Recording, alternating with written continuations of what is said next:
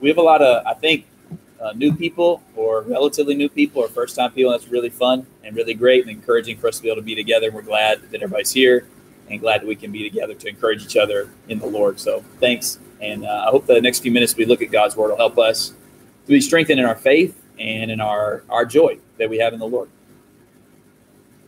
So my grandmother growing up was great.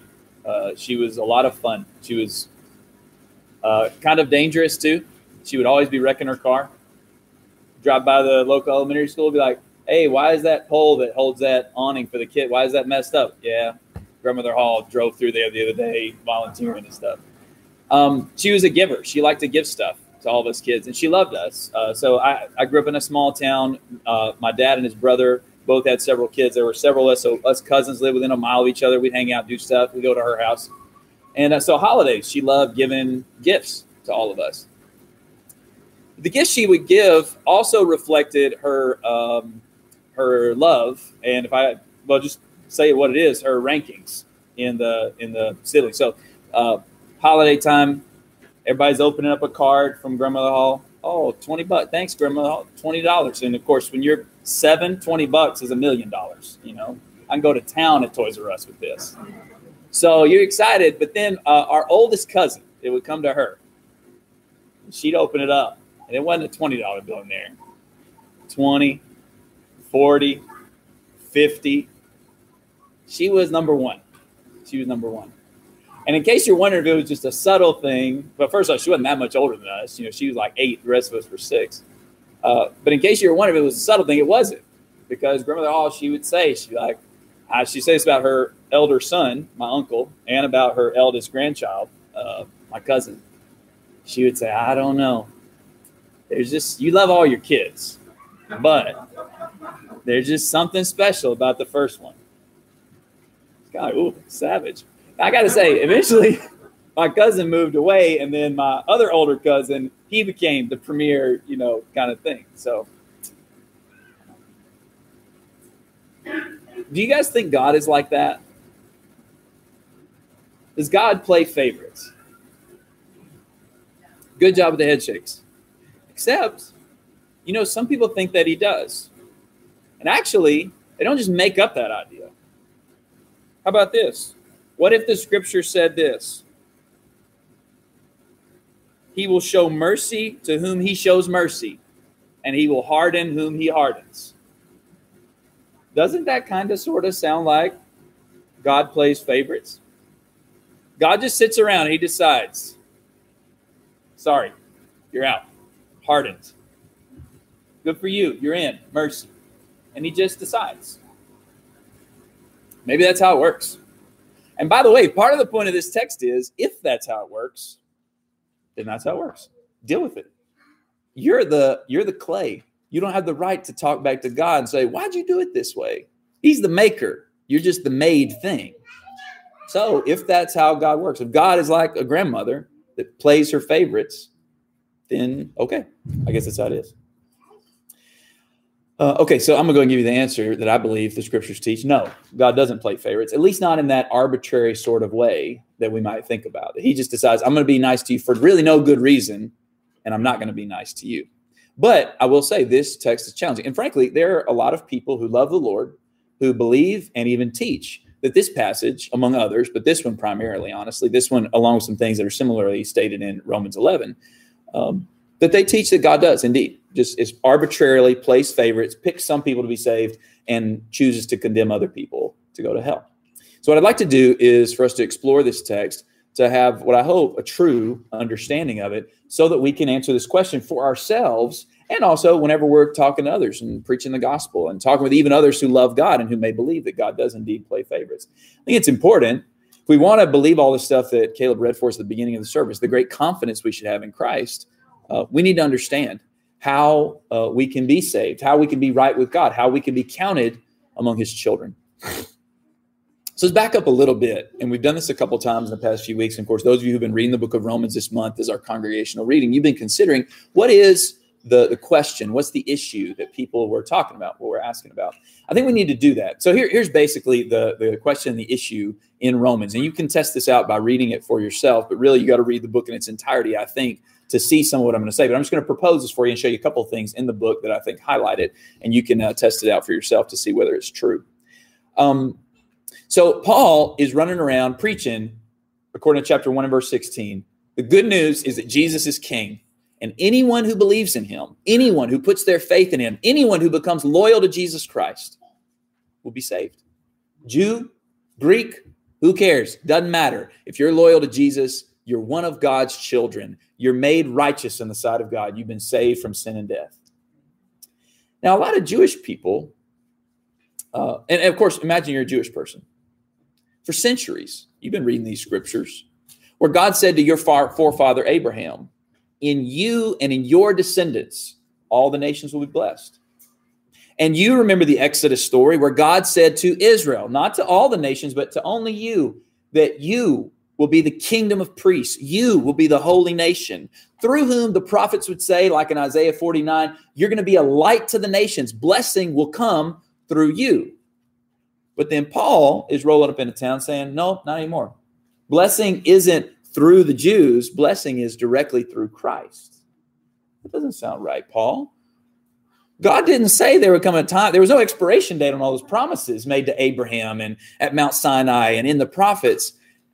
How can this be true? Because what you're saying sounds like we're pretty much like everybody else. We're sinners and we're condemned like everybody else. And so not only, well, we're condemned, we're in sin, we're condemned to death and hell, just like everybody else. But also, we aren't a special vehicle for to bring blessing to the nations. And God promised both those things to us, that we would be righteous and special in his sight because we're the nation of Israel, we're Jews. And secondly, that we would be the vehicle of God's blessing. And you're saying, according to the gospel, both of those are untrue. And Paul, honestly, I can't believe in the gospel because of that. Because what you're saying is making God out to be a liar. That's what you're saying. That's why Paul would say, listen, let God be true, though every man be a liar. Everybody's a liar, uh, not uh, not Jesus, not God. But this is the challenge. This is the tension that's going through this uh, this letter. And he's trying to address exactly that question. Let me just decline this. I don't know if you had it over there. Um, you get what, you know what I'm saying? And you can get how that would be stressful. But the Jews are like, listen, we already began to believe in Jesus and love Jesus, but we can't get on board with this idea that all those promises of ancient times are just gone. That's the question, and that's the issue. Can I point something out?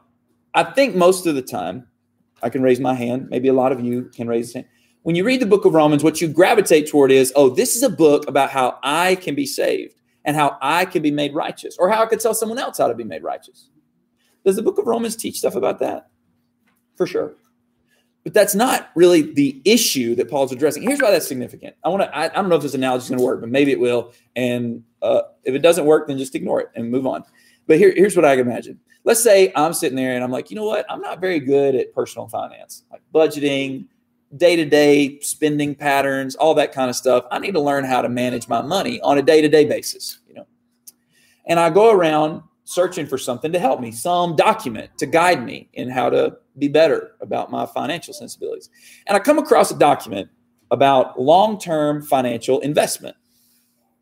Is that document going to help me in my day-to-day spending, whether or not I spend all that money at the store or online shopping or how to set a budget?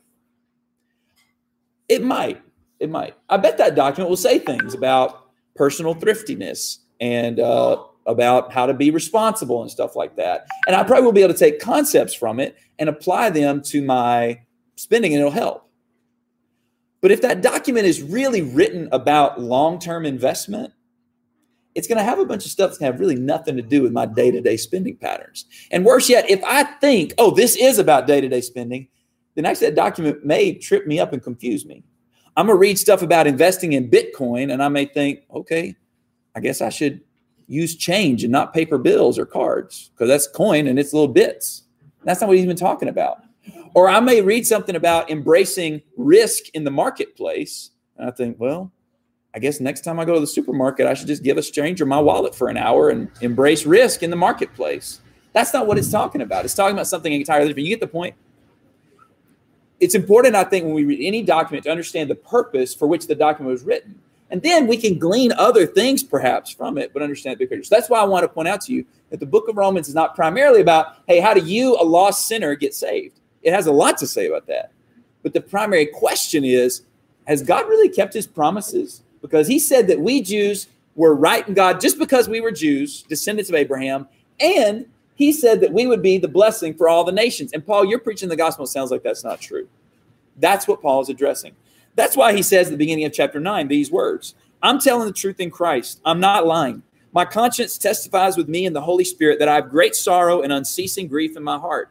For I could wish that I myself were accursed, separated from Christ, not for the sake of all people, he says, though I'm sure he would. But look at what he's addressing.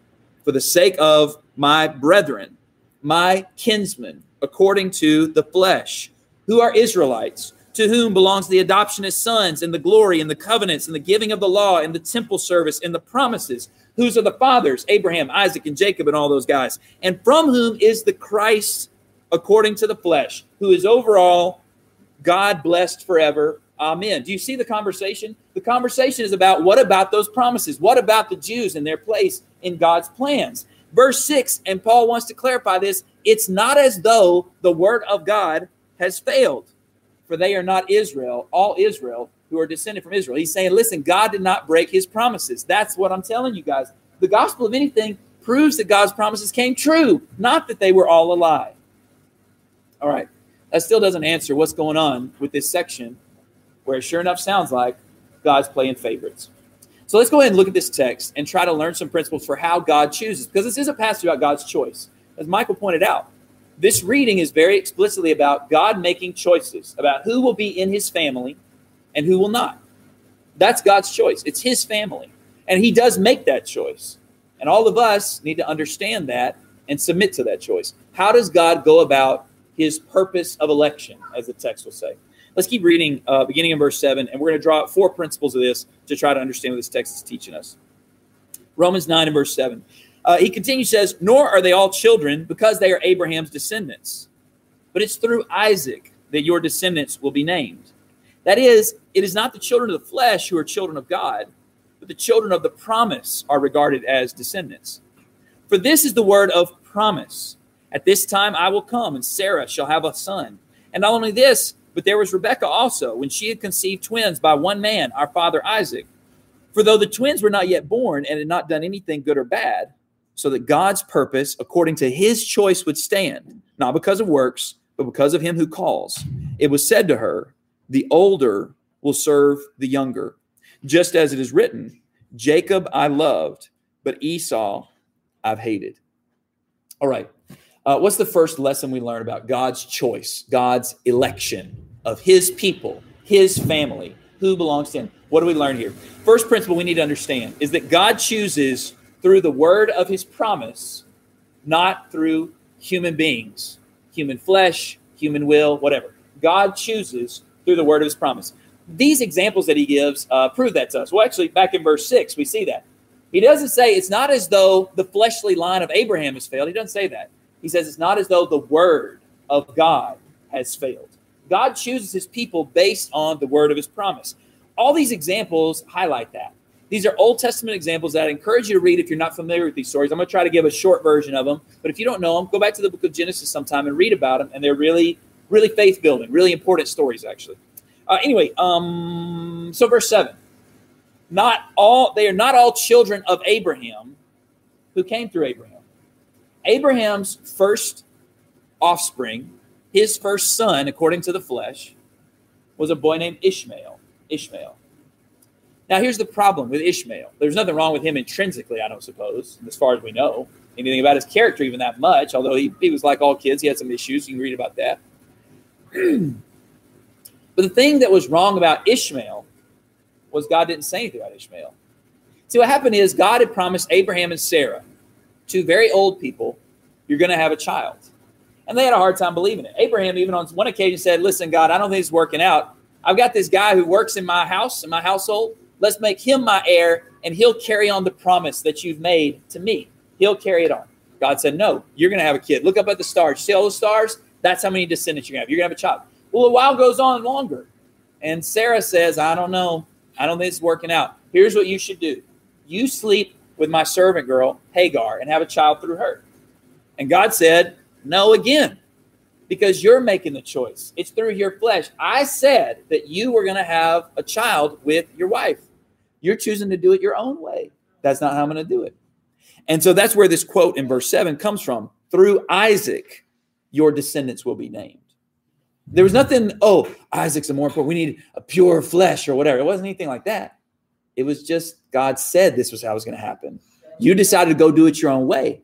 That's not right. Because God's election, God's choice, God's plans come true through the word of his promise, not through human will, not through human flesh. That goes on. That's verse eight. That is, it's not the children of the flesh who are the children of God, but the children of the promise. The word of his promise are regarded as God's family. Verse nine, he comes again and, and references this uh, promise. At this time, Sarah will have a son. This is a quote from Genesis chapter eighteen. But then he goes to the next uh, the next line of the fathers, uh, Abraham, Isaac, and Jacob. In verse nine, excuse me, verse ten, it says, Rebekah also, she had twins, which is special. So God had promised Abraham, you're going to bless all the nations. You're going to bring about salvation to the world. And it's going to come through what I say, not the way you think. So it's going to come through Isaac, not through Ishmael. But then uh, Rebekah is pregnant with twins. And I actually want to read this one for you in a second here uh, because it's significant. And, and uh, well, actually, we'll do it here in just a second. Let's, let's look at this, and we're going to go back to Genesis here in a minute. Um, God specifically said there are two nations in your womb. And it's not going uh, two two children. It's not going to be the older who will be the one that inherits the promise. It's going to be the younger. Why did God do it that way? Why didn't he just let it ride? Why did he have to do that? God was making a point. He wasn't saying, I don't like that Esau kid in the womb. He's really a bad kid already. No, there's nothing in the text indicates that. The reason God did it was to further make his point. It's not going to be by your flesh. By the flesh, by nature, we might say, naturally, Esau would be the one that would inherit the promise and carry it forward to bring blessing to all the nations. But God wanted to make his point abundantly clear. We're not doing it your way. We're not doing it according to the way the world works. We're doing it according to my rules. So I'm going to flip this thing upside down and make it the younger who will serve, uh, excuse me, the older who will serve the younger. Uh, God chooses through the word of his promise, not through the flesh. All right, so that's number one. God chooses through the word of his promise, not through human flesh. Principle number two, God chooses to bestow divine blessing upon classes of people, not primarily through individual people, through classes of people, not through individual people. And you might say, that does not sound correct, brother. Because right here, it says, uh, Jacob, I have loved. Esau, I have hated. That sounds like an individual. Okay, fair enough. Let's go back and look at what these texts are saying. Go back to Genesis twenty-four. We're coming right back to Romans nine, but I want us to venture back into the Old Testament. Genesis chapter twenty-five. Remember what I told you about God saying, hey, we're not going to do it according to the flesh. Esau is not going to be the boss. Jacob is going to be the boss. The younger is going to be the one that rules over the older. But I want you to go back to Genesis twenty-five, the first time Jacob and Esau are talked about. Actually, their names aren't even Jacob and Esau at this point. They're just the twins in the womb. But Genesis twenty-five and verse twenty-three, the Lord comes to talk to Rebekah about what's going on. And he says in verse twenty-three, Genesis twenty-five, verse twenty-three, the Lord said to her, two nations, two nations, two nations are in your womb. And two peoples, you might say people groups, will be separated from your body. And one people shall be stronger than the other, and the older shall serve the younger. You tell me, is God talking about individuals or classes of people, groups of people, according to this? At this point, they are only two individuals. These guys are just two individual people inside their mother's womb. And yet God already is speaking about the future of the classes of people that will come from them. Do you see that? And he says the older, and here it's very clear, the older what? The older people group, the older nation will serve the younger nation. It's not the older uh, son will serve the younger son, though to some extent that happened. I will tell you, when you read the story of Jacob and Esau, Jacob falls down on his face before his older brother Esau. So actually when the individuals were rolling around, it kind of sort of looked like Esau was the one running the show still. This promise is not about the individuals. It's about the classes that would come from them, the people groups that would come from them. Now you might say, what about that line that says, Jacob, I have loved, Esau, I have hated? Sounds individual to me. Doesn't sound like a group to me. Go to the end of the New Testament, Malachi chapter one. That's where this quote comes from. Malachi chapter one. Uh, sorry, uh, not New Testament. That's Revelation, Old Testament. My bad. Uh, Malachi chapter one. Malachi chapter one. I want you to listen to this quote and uh, notice what, what we learned from this and how it relates to this, uh, this concept here about how God makes his election of his people, how God chooses. Malachi one, verse one. This is, by the way, hundreds of years later, hundreds of years later. The kingdom of Israel has been in existence. It's gone through ups and downs. It's gone into captivity and come back again. Jacob is a distant memory. Esau is a distant memory by this point. And now God speaks, uh, verse one. Malachi one, verse one. The oracle of the word of the Lord to Israel. If I can just say something briefly, Israel was the name that Jacob adopted eventually. He was given, uh, he received from God. And then the nation that descended from him began uh, became known as Israelites, people of Israel. Now, whenever it's being used, it's clearly about the nation. He's not speaking to Jacob. Jacob's been gone from the earth, at least for a long time. He's speaking to Israel, the people that descended from Jacob. The oracle of the word of the Lord to Israel through Malachi, verse two. I have loved you, says the Lord. But you say, how have you loved me? Us. We're talking about the group here. How have you loved us? God responds. Was not Esau Jacob's brother, declares the Lord? Yet I have loved Jacob, but I have hated Esau, and have made his mountains a desolation, and appointed his inheritance for the jackals of the wilderness. Then look at this, verse four. Though Edom, that's the nation, uh, the descendants of Esau were Edomites. Though Edom says, we have been beaten down, but we will rebuild. Uh, we will return and build up the ruins. Thus says the Lord of hosts, they may build, but I will tear down, and men will call them wicked territory, and the people toward whom the Lord is indignant forever. Your eyes will see this, and you will say, the Lord be magnified beyond the border of Israel.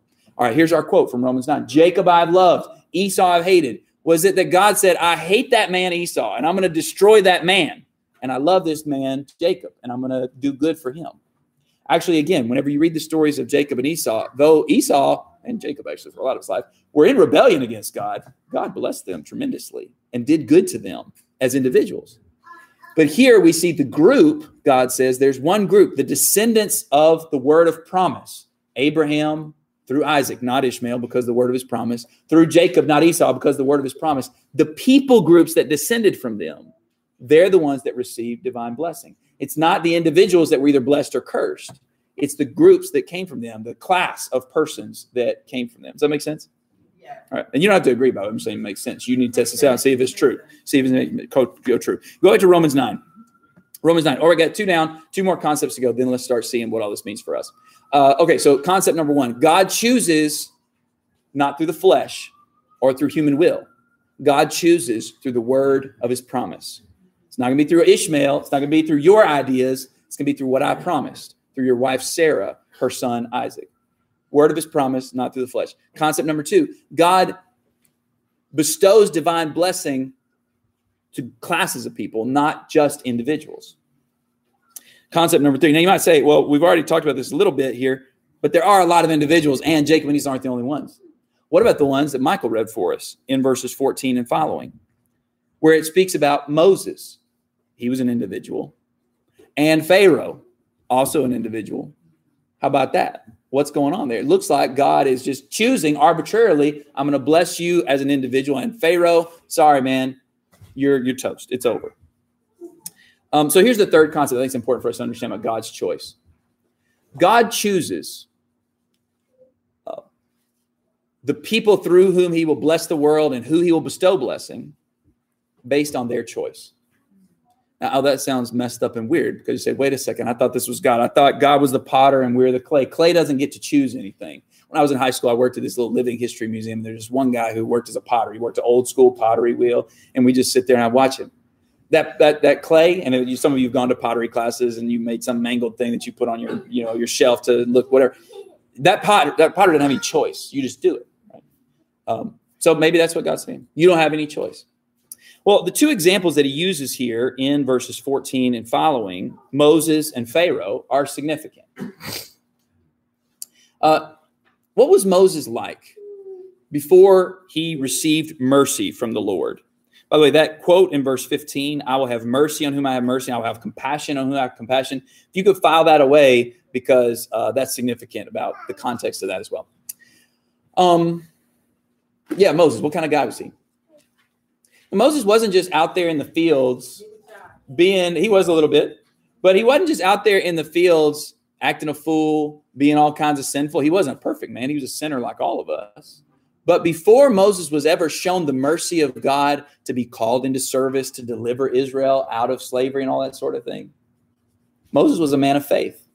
I know that because Hebrews chapter eleven teaches that Moses got faith from his mom and dad, who were people of faith and did not fear Pharaoh. They didn't fear the threat of the king. And they passed that on to their son, who had Moses, uh, who had faith enough to leave Egypt. You know, the story of him leaving Egypt, it only looks bad in the Exodus account. It looks like he was just a vengeful dude who killed a guy and ran away. He did do that. That's not the that's not incorrect, but there was more to the story. Hebrews eleven fleshes it out for us, beginning in verse twenty-three and following. What it says is that Moses refused to be counted as a son of Pharaoh. I'm not going to be a part of this. I'm one of God's people. And he went to visit his brethren, caring about them, thinking about them, prioritizing. In other words, he was a man of faith. His faith wasn't all that it needed to be. We see that throughout the Exodus story in the Old Testament. But Moses already had chosen God. He was seeking after God. He was pursuing God. And God chose to show Moses mercy. In a similar way, Pharaoh, who the scriptures say repeatedly that God hardened his heart. If you're, if you get to feeling icky about that or strange about that, you shouldn't. The scripture says that a bunch of times. God hardened Pharaoh's heart. That's what happened. Okay. But what was going on with Pharaoh before God was doing all that?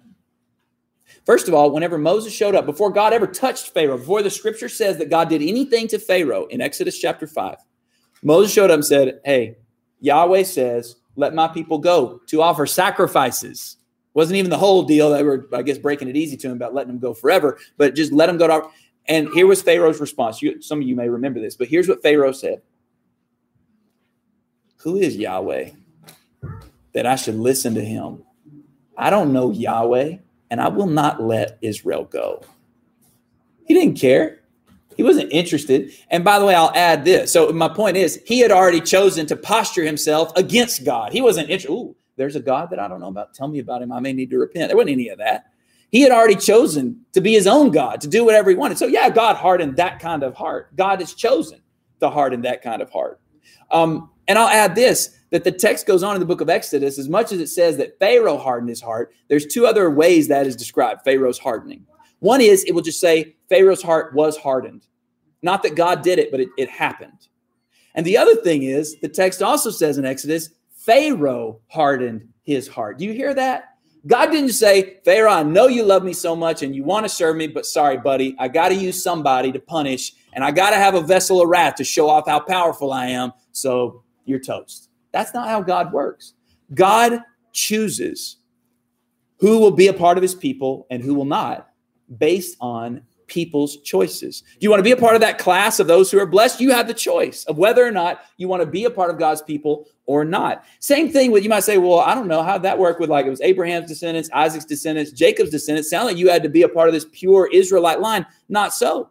All throughout history, there were people who were non-Israelites who chose to become part of the chosen people. You get what I'm saying?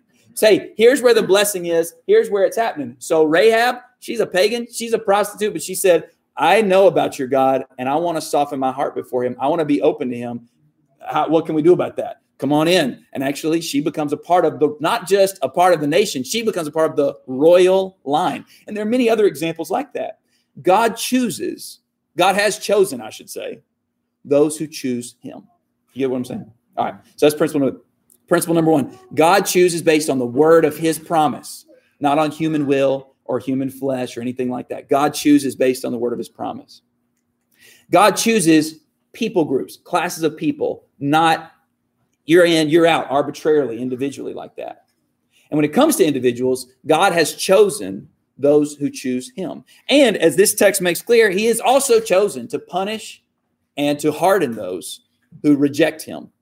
Again, I do not want us to run away from that. And many other scriptures beside this point that out. By the way, may that be a warning to all of us. God has made a choice that if you choose to harden your heart against him, he will harden you further. Someone said that on Judgment Day, there will be two types of people.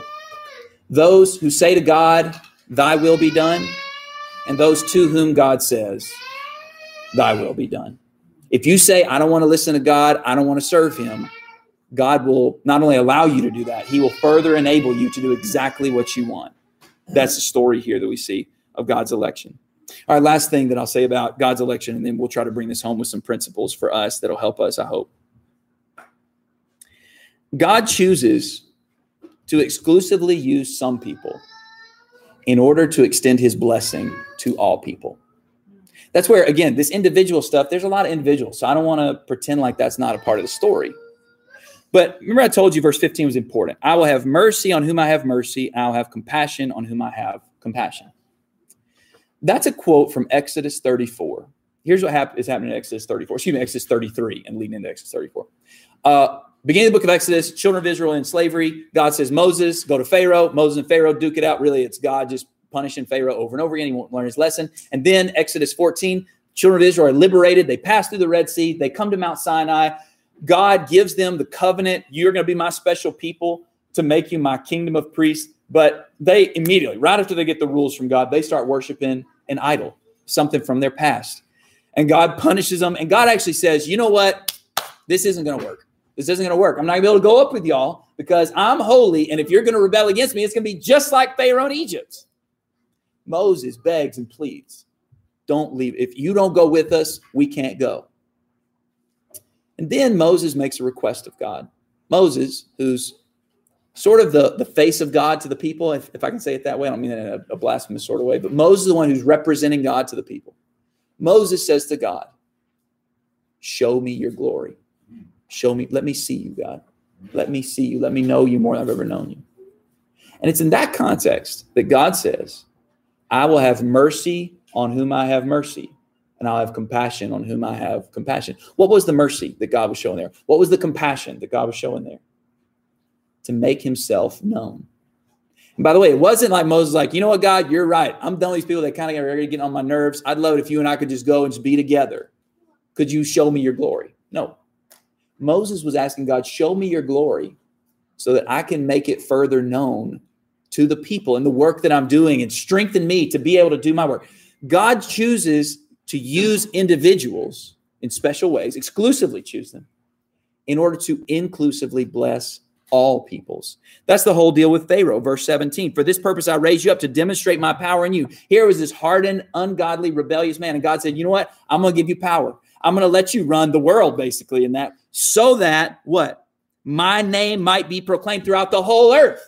God used Moses, who was a godly man, a faithful man, to make his glory known to the people through his mercy and compassion toward Moses. God also made his name known through Pharaoh, whom he used to show his power and his might and his justice and his wrath against sin. It goes on to talk about this again in verse twenty-two, where it says, what if God, although willing to demonstrate his wrath and to make his power known, endured with much patience vessels of wrath prepared for destruction? And he did so. Why? To make known the riches of his glory upon vessels of mercy, which he prepared beforehand for glory.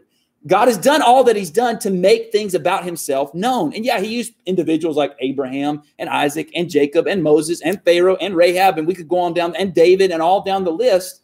He's done that, but it wasn't to be like, here's the favorite grandchildren over here. The rest of y'all, tough luck. That's not the story. The story is, look at what I'm doing, y'all. Look at what I'm doing.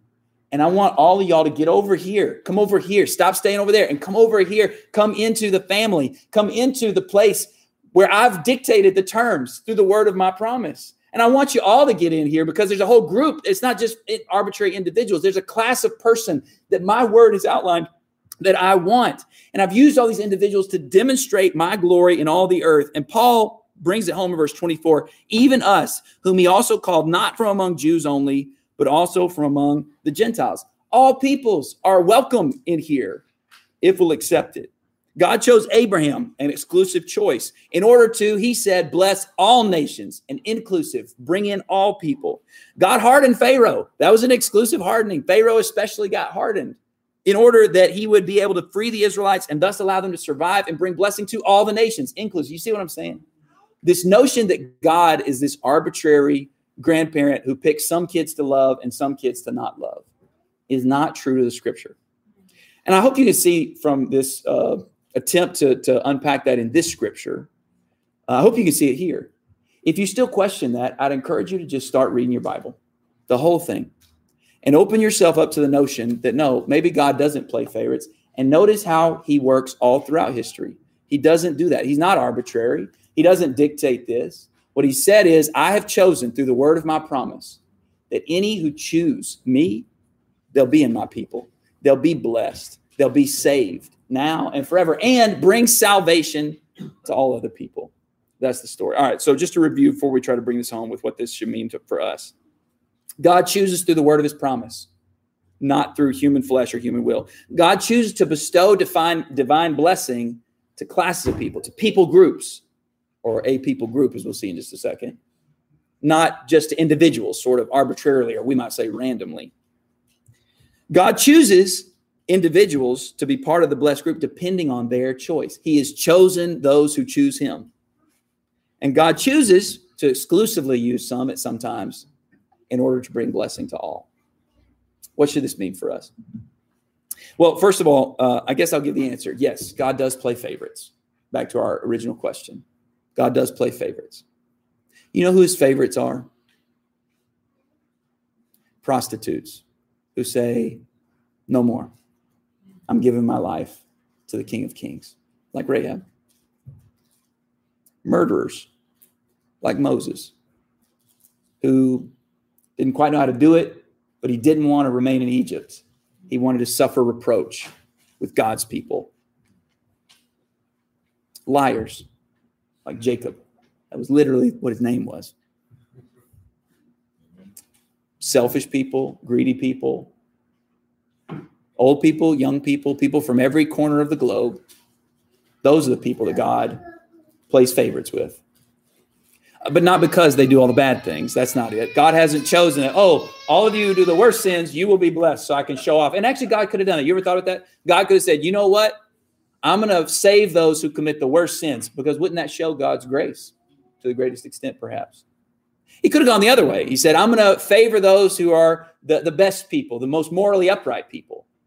But he didn't, and, and, and in that way, I'm going to prove my justice and show off how righteous I am, because these are my children. This is what I'm all about.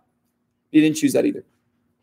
What God chose, according to the word of his promise, is that according to the good news of Jesus Christ, that all who believe in him, all who give their lives to him, all who are loyal to him will be his children.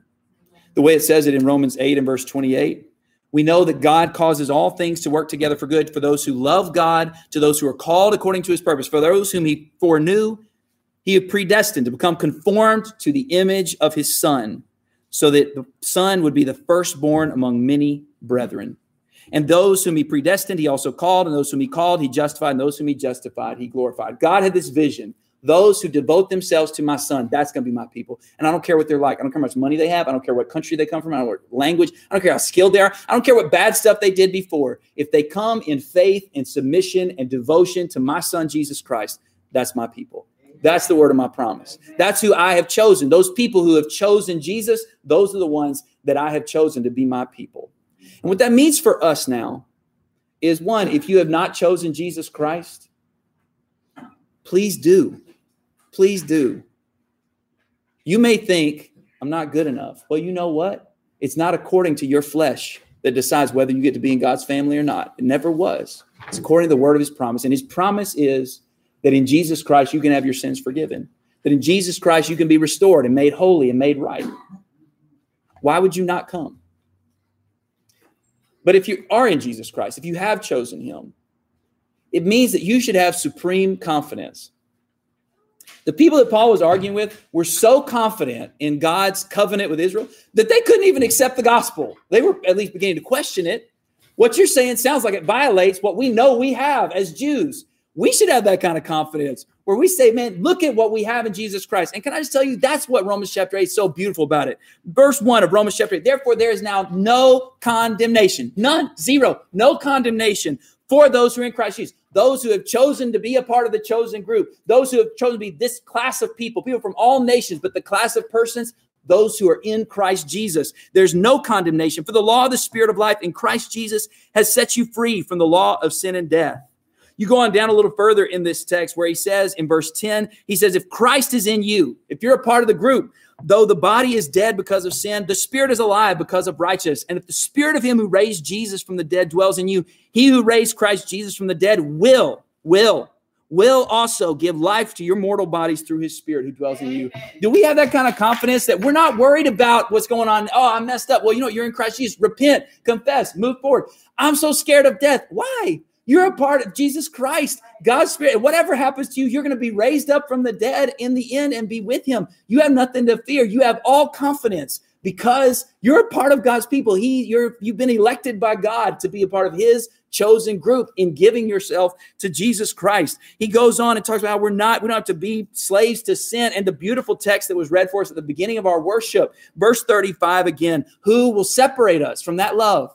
Who will separate? You know what? No Jews ever thought they were going to get separated from the love of God. Now, their reason was because we're descendants of Abraham, Isaac, and Jacob. So God loves us. And honestly, they kind of got that all twisted, thought they could just do a bunch of bad stuff because they were Jews and that was good enough. That's all it took. That's not what we learned, because being in Jesus Christ is loyalty to Jesus Christ. But here's the point. If you're in Jesus Christ, you should have supreme confidence that God does love you. And no matter how bad you've been or what's messed up in you now, who will separate us from the love of Christ? Will tribulation or distress or persecution or famine or nakedness or peril or sword, outside circumstances, can that mess up your relationship with God? No. God's chosen you in Jesus Christ. You, none of that stuff can take you away. Even if you feel like, verse thirty-six, for your sake, we're being put to death all day long. We're considered as sheep to be slaughtered. Hey, it's fine, because God has made you a part of his family. You're a part, and his word will not fail. Verse thirty-seven, in all these things, we overwhelmingly conquer through him who loved us. For I'm convinced that neither death, nor life, nor things present, nor things to come, nor powers, nor height, nor depth, nor any other created thing will be able to separate us from the love of God, which is in Christ Jesus our Lord. The election of God, the choice he has made, that all those who are in Christ Jesus are his children, should give us supreme confidence every day of our lives of what we have. All right, so the election of God. If you're not in Christ, choose to be a part of God's chosen people. Come to Jesus. Give your life to him. Be baptized in Christ. Repent of your sins, believing in him. If you're in Christ, live in a confident manner, knowing what you have in Christ. But two more things I want to suggest. If we are the chosen children of God, then we need to choose the children of God as well. You get what I'm saying with that? Who do you feel most loyal to, most intimate with, most uh, responsible for? Some of us would say, well, you know, my my wife and kids, my my, my parents, uh, my, my roommate, my neighbors, my friends, my coworkers. You should feel responsible for all those people, especially if they're in Christ. But even if they're not, you should feel responsible for them if God's put them in your life. But our deepest connections and bonds, the people that we have the greatest responsibility and duty for and the greatest intimacy with, are those whom God has chosen as our brothers and sisters. This is why later in this book in Romans, where Paul, he builds up all this doctrinal stuff, and then he does stuff where you're like, why are you talking about Jews and Greeks working together on cultural and ethnic differences? Because you guys have all been chosen by God. So now you're going to have to choose to get cool with each other. And that's a lot harder. You know, love in the family of God is harder. Loving your family is like, well, I got to deal with these people, you know? I got to go give Grandmother Hall a kiss, even though she's shortchanging me, kind of telling me I'm a little bit trash compared to the other cousin. But, you know, we love her because it's family. It's all right. It's no problem. But, you know, sometimes, and this is wrong, uh, but sometimes when it comes to God's people, we say, well, I don't want to be that close with those people because whoever those people are. There's no those people in the family of God. There's us. God has chosen us who have chosen Jesus Christ. So whatever your ethnicity is, whatever your economic situation is, whatever your family situation is, whatever your work is, whatever your personality is, whatever your interests are, whatever your language, I don't care. You're a part of God's chosen people. And now it's your duty. It's my duty for us to choose one another every day. We choose to love each other. We choose to support each other. We choose to challenge each other and help each other, just like family, because God has chosen us to be his family. Last thing. Remember what I said, that God chooses exclusively in order to include all. I'll just tell you, only those who are in Christ Jesus will be saved in the end. Only. Amen. God has exclusively made that choice. But we shouldn't sit back and be like, man, I love being saved. We should say that. We do still have joy, and we should say that. I love being saved. I love being confident. And I love the family we get to have, all these different people who love God and love each other. I love that. Listen, God did not choose us exclusively so we just sit back and get all fat and happy with how much we like being saved. God has chosen his people, well, all the way back to Abraham. What was the promise? I will bless you, and I'll bless those who bless you, and I'll curse those who curse you. Ooh, sounds good. I'm getting blessed. And in you, all nations will be blessed. The reason God has saved us and what we should relish in our salvation and the relationships we're building with each other is not just so we will enjoy it, though we do enjoy it.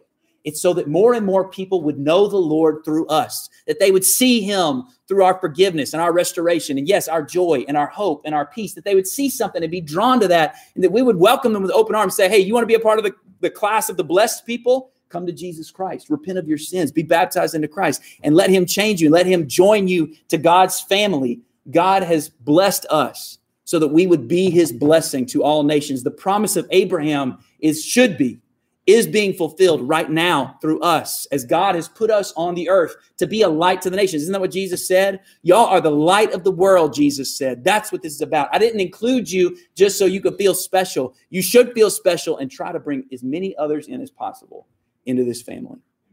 May God help us to accomplish his purpose, to let the purpose of his election come to fruition, so that he'll be a father that brings more and more and more children into his family, and that his name will be glorified now and forever. Let's bow our heads. Our Father in heaven, we thank you for your goodwill, and we praise you for choosing us. We have done nothing except everything to not deserve blessing from you, salvation from you. We know that we're unrighteous, and each one of us have been sinners and are too often people who fall in sin. But by the word of your promise, you give us hope, you give us peace, and you give us joy in Jesus Christ. So I pray, Father, that you would increase our faith, each one of us, so that we would continue to choose him and choose you and not turn back to a world of sin and death, but that we would be a part of your people. And as your children, Father, I pray that you'd increase our love and devotion to one another, even as you've been devoted to us. I pray that you'd also make us more and more able to demonstrate to the world your goodness, and that you're a father who wants to welcome everyone home who will receive your, your truth and receive your grace. Give us strength, God. Give us courage in this world, and give us rest in your choice for us and your love for us each and every day. It's in Jesus' name we pray. Amen.